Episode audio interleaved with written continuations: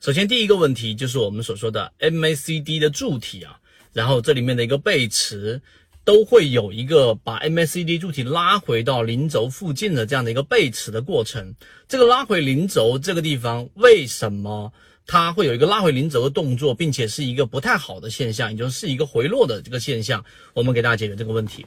这个在交易过程当中非常出现的频繁啊。第一个就是我们就说，我们假设在一个上涨的趋势过程当中，有 A、B、C 三段，A 和 C 是同趋势的啊，就 A 向上，C 向上啊，这 A、C 是同趋势的。那么这个 B 段呢，要不就是一个反趋势的一笔啊，或者是一个盘整，并且呢，这是第一点。并且呢，这个 B 中枢啊，这个形成的这个中间这个中段的中枢必须是大级别的。它如果是跟 AC 在同一个小级别上，那么它就会形成在同一个大趋势或者在在同一个中枢当中，这样的判断就会有问题。首先先明白这个前提条件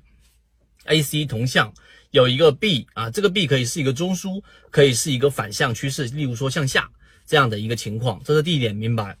第二点，为什么中间这个 B 段的中枢往往会把 MACD 的柱体拉回到零轴附近？最简单的原因就是，任何个股首先想明白原理，它上涨它必然会遇到抛压，并且它的动能就像钟摆效应一样，它达到一定高度之后，它会由于重力，也就是我们横向比较在交易过程中，由于卖盘，由于买方力量的减弱，它的阻力会越来越大，所以它会减速。在这个减速的过程当中，就是 B 段所发生的中枢，或者是 B 段所形成的这样一个反趋势，这一点明白。因此，在交易过程当中，MACD 的黄白线就会被拉回到零轴附近，这是我们对于这种情况的一个了解。第二个，就当这种情况发生的时候，怎么判断背驰？刚才我们说的 A 段和 C 段还记得吗？同向的向上的这种情况之下，你用 C 段跟 A 段比较，下面 MACD 柱体的面积，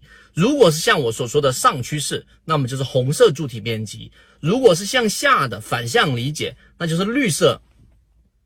那就是绿色柱体面积。所以在这种情况之下呢，当红色柱体面积的 C 所对应的小于 A 的面积，这种情况之下就形成背驰了。好，这是第二点我们所提到的。第三点。当这种背驰一旦发生的情况之下呢，有几种情况。第一种，哎，它在上面形成一个 C 段，然后呢，这个背驰发生在中枢，形成了一个小的中枢，没有办法突破一个前前面的一个压力。那么这种情况之下，果断离场。另外一种呢，就是 C 段直接突破了前面一个中枢的一个高点，自己形成的一个中枢的一个高点，然后这种情况之下，它又出现了 C 的面积小于 A 的面积。常规情况之下，我们是要选择离场的，因为它突破了，本身是一种强势，但背驰形成了一种量能的衰竭。当这两种矛盾的情况发生的时候，这种交易，如果你的买点把握的好，基本上手里面是有利润的。于是，果断的理性的操作就是离场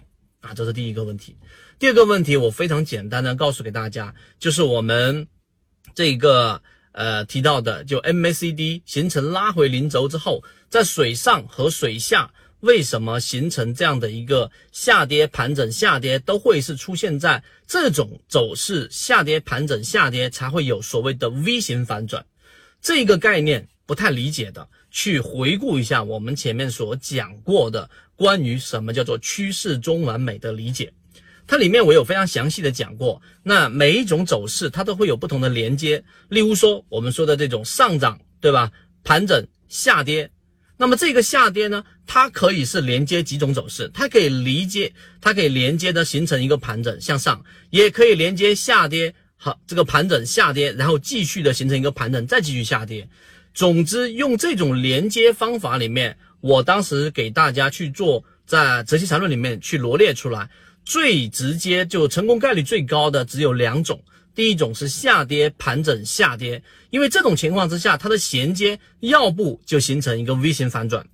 要不它在这个地方上没有形成 V 型反转，形成了一笔向上之后又一笔向下，也就形成了下跌盘整下跌又形成一个盘整，对不对？那么这个盘整呢，它后面就可以是盘整的延续，或者是盘整之后上行，或者是盘整之后向下，这三种可能性，我们都直接选择我不选。我要做的是下跌、盘整、下跌，在这种过程当中，只有它形成一笔直接上去的这种 V 型反转，我才做。所以呢，刚才我说后面那三种情况，我要排除的这一种操作方法，就是一旦形成下跌、盘整、下跌这种走势的情况之下。它的在次级别上一旦形成一个 V 型反转，我才做。除了 V 型反转，它就是我们所说的盘整和衔接后面三种情况，我都不做。这个就叫做趋势中完美。因此，趋势中完美，你理解了之后，实际上呢是掌握了自己交易的主动性。因为我只做我有把握的这种情况，也就是说，当它下跌盘整下跌的时候，次级别上形成第二笔，哎，你第一笔做一个介入，第二笔向上，OK 好。那这一波向上，如果是走出了一个趋势，就是一个 V 型反转，好，你持股；而如果它走的不是趋势，它第三笔又向下了，这个时候形成了一个盘整，那这个时候你离场。所以这两个问题，我们做这样的一个回复，不知道你能不能够完全的理解。如果还不是完全理解，可以回到我们的缠论专栏航线里面再去听一听。我们就是力求要把它复杂的东西给简单化到实战化，那实际上就是这样的一个交易过程。如果你也想进一步的去学习和进化，可以加个人某信 B B T 七七九七七。